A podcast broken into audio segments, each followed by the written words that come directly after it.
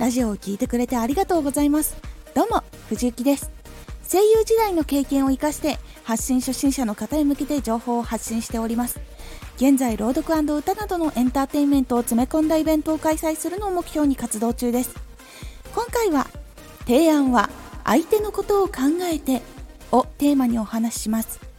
ラジオを発信したり動画を作ったりブログを書いたり企画を提案したり面接を受けたりどんな時でも相手に何か届けたい。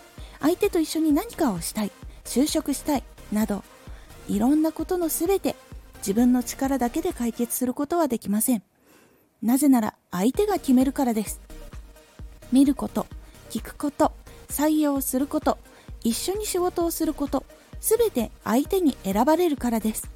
なので3つのポイントを考えて提案をすることで相手に選ばれやすくなります。その3つのポイントはどうして検索しているのか何を知りたいのか何を求めているかです。人は何か目的があって行動をします。何かが知りたい自分を変えたいもしくは一緒に仕事をする人を探したい。こういう技術を持っている人が欲しい。楽しみたい癒されたいなどなど。人はその欲求に素直に従って行動します。その行動と自分がやろうとしていることやりたいことできることをマッチングさせていくことで選んでもらえるようになります。ご飯が食べたいのにパンを出されても満足はしてくれないのです。少し満たされてもリピートしてくれるかどうかは分かりません。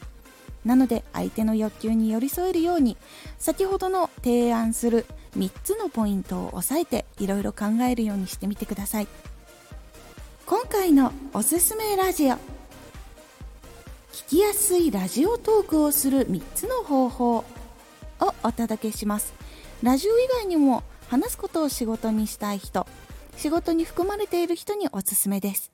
話の流れを考えポイントを押さえていくことでとても聞きやすいトークになりますぜひ気になった方は概要欄の URL から聞いてみてくださいこのラジオでは初心者でも発信者になれるラジオを放送中最新情報を逃さず受け取りたい方はフォローがおすすめですアーティスト、YouTuber、配信活動などで感じたことも発信していきますので、ぜひ活動の参考にしてみてください。